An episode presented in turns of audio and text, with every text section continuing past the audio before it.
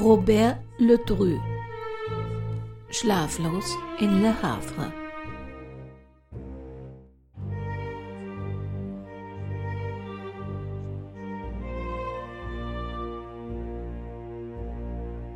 Eine Folge aus der Reihe True Crime History.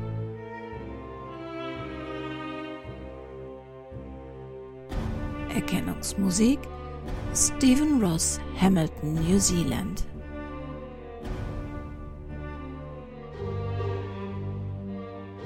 Eine Produktion des Krimi-Kiosk Verlages Petra Weber in Köln.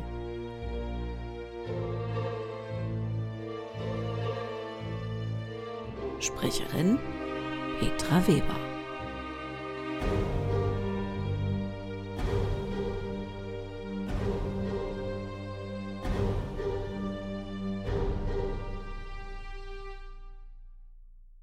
Bei den Vorbereitungen zur Podcast-Sendung tauchen immer mal interessante True Crime-Sachen auf, die letztlich aber zu wenig Stoff hergeben für eine Monatssendung.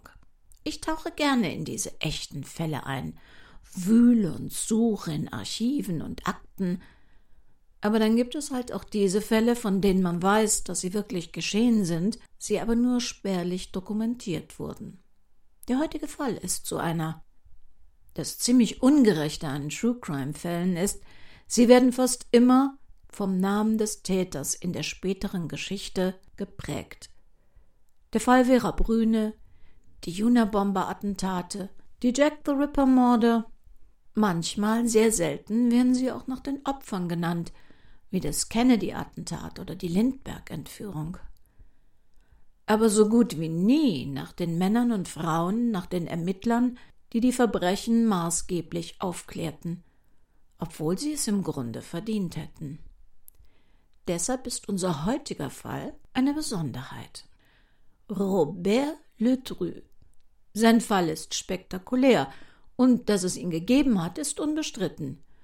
Dennoch ist es mir lediglich gelungen, einen 1963 veröffentlichten Roman von Frederick Orton über das Leben Ledrus von der Manchester Public Library zu erwerben. An echten Fakten ist leider nur wenig, wenn auch Interessantes vorhanden. Geboren in den frühen 1850er Jahren, ist Robert Ledru schon im Alter von 35 Jahren ein berühmter Ermittler der Pariser Sûreté ein Frauentyp, der keinem Gefecht mit Verbrechern aus dem Weg geht. Populär macht ihn vor allem sein Vorgehen gegen Okkultbetrüger, die angeblich schwarze Magie ausüben. Aber er hat auch Dutzende von Anarchisten verhaftet. 1884 hat er einen seiner größten Triumphe, als eine Gruppe politischer Rebellen aufspürt, die die Regierung stürzen wollen. Im Sommer 1887 kommt es in der Hafenstadt Le Havre zu einer Reihe mysteriöser vermissten Fälle von Seeleuten. Die hiesige Polizei ist ratlos und bittet, dass die Sûreté ihr einen Spezialermittler in die Hafenstadt schicken möge. Robert Ledru, der Erschöpfungsanzeichen resultierend aus seinem anstrengenden Liebes- und Berufsleben zeigt, heute würde man es wahrscheinlich Burnout nennen, nimmt den Fall an. Ein spannendes Rätsel und sommerliche Seeluft, ja, das könnte ihm gut tun. Er erreicht seine Unterkunft in Le Havre am späten Abend und entschließt sich, zu Bett zu gehen.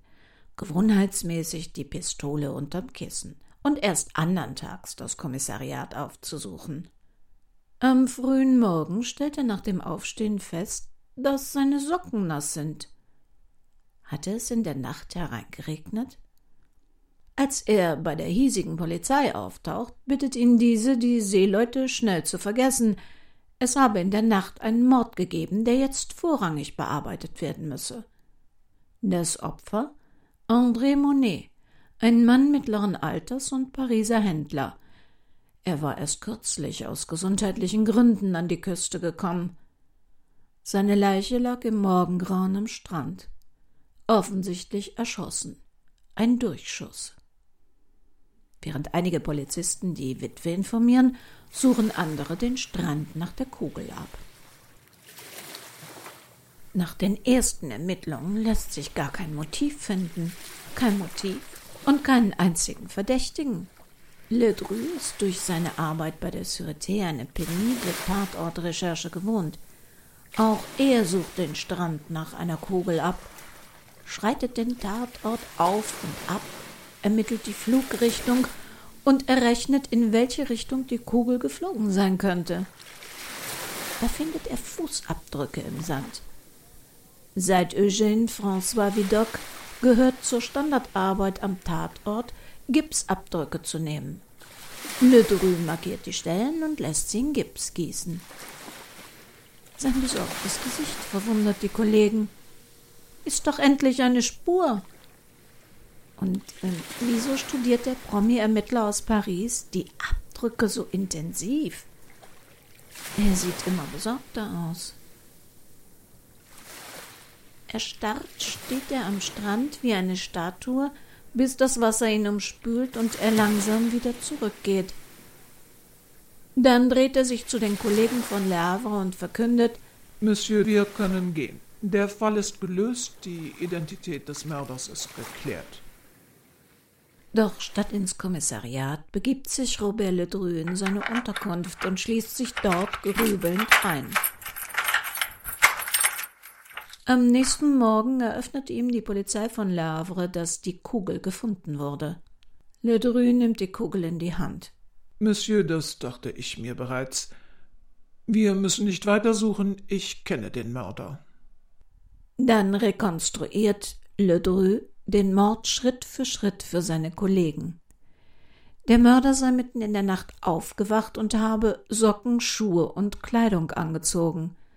Dann habe er sein Schlafzimmer im ersten Stock durchs Fenster verlassen und war zum Strand gegangen, wo er André Monet bei einem Mitternachtsspaziergang begegnete. Beide unterhielten sich. Was gesagt wurde? Keine Ahnung. Vielleicht hat der Mörder zu viele Fragen gestellt, vielleicht hat Monet ihn ungewollt verärgert, wer weiß das schon. Dann schoss er auf Monet. Ledru beschreibt, wie der Mörder zurück in seine Unterkunft eilt, durch das Fenster einsteigt, die Waffe weglegt und zu Bett geht, um zu schlafen. Ich glaube nicht, dass der Mörder wusste, was er tat. Ich bin davon überzeugt, dass er im Schlaf losging und den Mord in Trance begangen hat. Der Mann ist krank, sehr krank und könnte auf diese Weise leicht wieder töten. Deshalb bestehe ich darauf, dass er verhaftet und sofort untergebracht wird damit er niemandem je wieder schaden kann. Ich bin dieser Mann, der André Monet erschossen hat. Die Kugel stammt aus einer deutschen Waffe, meine eigene Waffe ist auch von deutscher Marke, und in der Tat, ich habe es überprüft, es ist die Mordwaffe. Aus ihr wurde geschossen und die Fußabdrücke passen zu meinen. Zunächst fällt es Ledrus Vorgesetzten bei der Sûreté schwer, diese irrwitzige Geschichte zu glauben. Aber als alle Beweise geprüft sind, glauben auch sie, dass er tatsächlich im Schlaf getötet hatte. Seine Überlastung und seine psychische Verfassung waren bekannt. Zu seiner eigenen Sicherheit sperren sie ihn ein. Während Robert Ledru im Gefängnis sitzt, überlässt man ihm eine Pistolenattrappe. Er wird Tag und Nacht stetig bewacht. Und tatsächlich, eines Nachts steht Ledru auf, nimmt die falsche Waffe unter seinem Kissen hervor und schießt aus nächster Nähe auf eine seiner Wachen. So absurd und unwahrscheinlich es klingt, aber man glaubt ihm, dass er tatsächlich im Schlaf zum unfreiwilligen Mörder wurde. Von da an lebt Ledru bis zu seinem Tod im Jahr 1937 fernab von anderen Menschen auf einem Bauernhof außerhalb von Paris, von Ärzten und Wärtern 24 Stunden am Tag überwacht. Robert Ledru ist keineswegs der einzige schlafwandelnde Mörder, wenn auch der einzige, der sich selbst als Polizist überführte. Statistisch begeben sich zwei von hundert erwachsenen Menschen von Zeit zu Zeit auf eine nächtliche Wanderschaft, ohne bei Bewusstsein zu sein. Laut Wikipedia kam es dabei bis zum Jahr 2005 in 69 aufgezeichneten Fällen zu tödlichen Vorgängen. Nicht immer sind die Behörden von der Unschuld der Täter überzeugt. Die Beweislage in solchen Fällen ist extrem schwierig. Warum manche unter Somnambulismus, so nennt sich Schlafwandeln, Somnambulismus, leiden und andere nicht, weiß man nicht genau. Was man weiß, ist, dass das Gehirn zwischen einem Schlaf und einem Wachzustand ohne erkennbaren Grund stecken bleibt und dass Stress und Kummer dieses Steckenbleiben begünstigen. Der Fall Ledru ist ein Fall, der aufgrund seiner einmaligen Konstruktion sowohl nach dem Täternamen als auch nach dem Ermittlernamen in die Geschichte eingegangen ist. Nicht alle finden übrigens, dass der Fall restlos aufgeklärt worden wäre. Es gab Stimmen, die einwandten, dass es womöglich kein Zufall war, dass André Monet auch aus Paris kam, dass es vielleicht auch kein Zufall war, dass sich ausgerechnet nur die beiden Pariser mitten in der Nacht am Strand trafen und dass wohl Ledru in gewisse Machenschaften verwickelt und immer wieder durch Liebschaften mit verheirateten Frauen in Schwierigkeiten geraten war. Aber beweisen konnte man freilich nichts davon.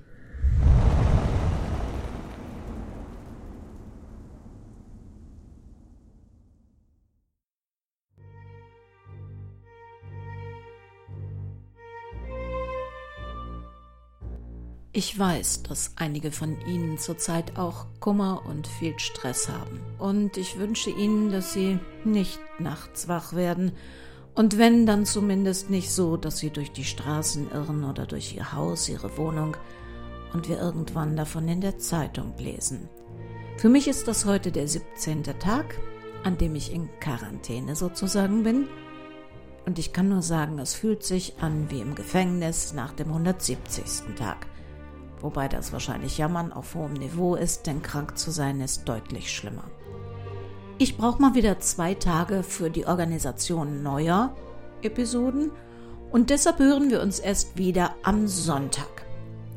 Ich wünsche Ihnen allen, dass Sie gesund bleiben und bitte halten Sie sich von anderen fern.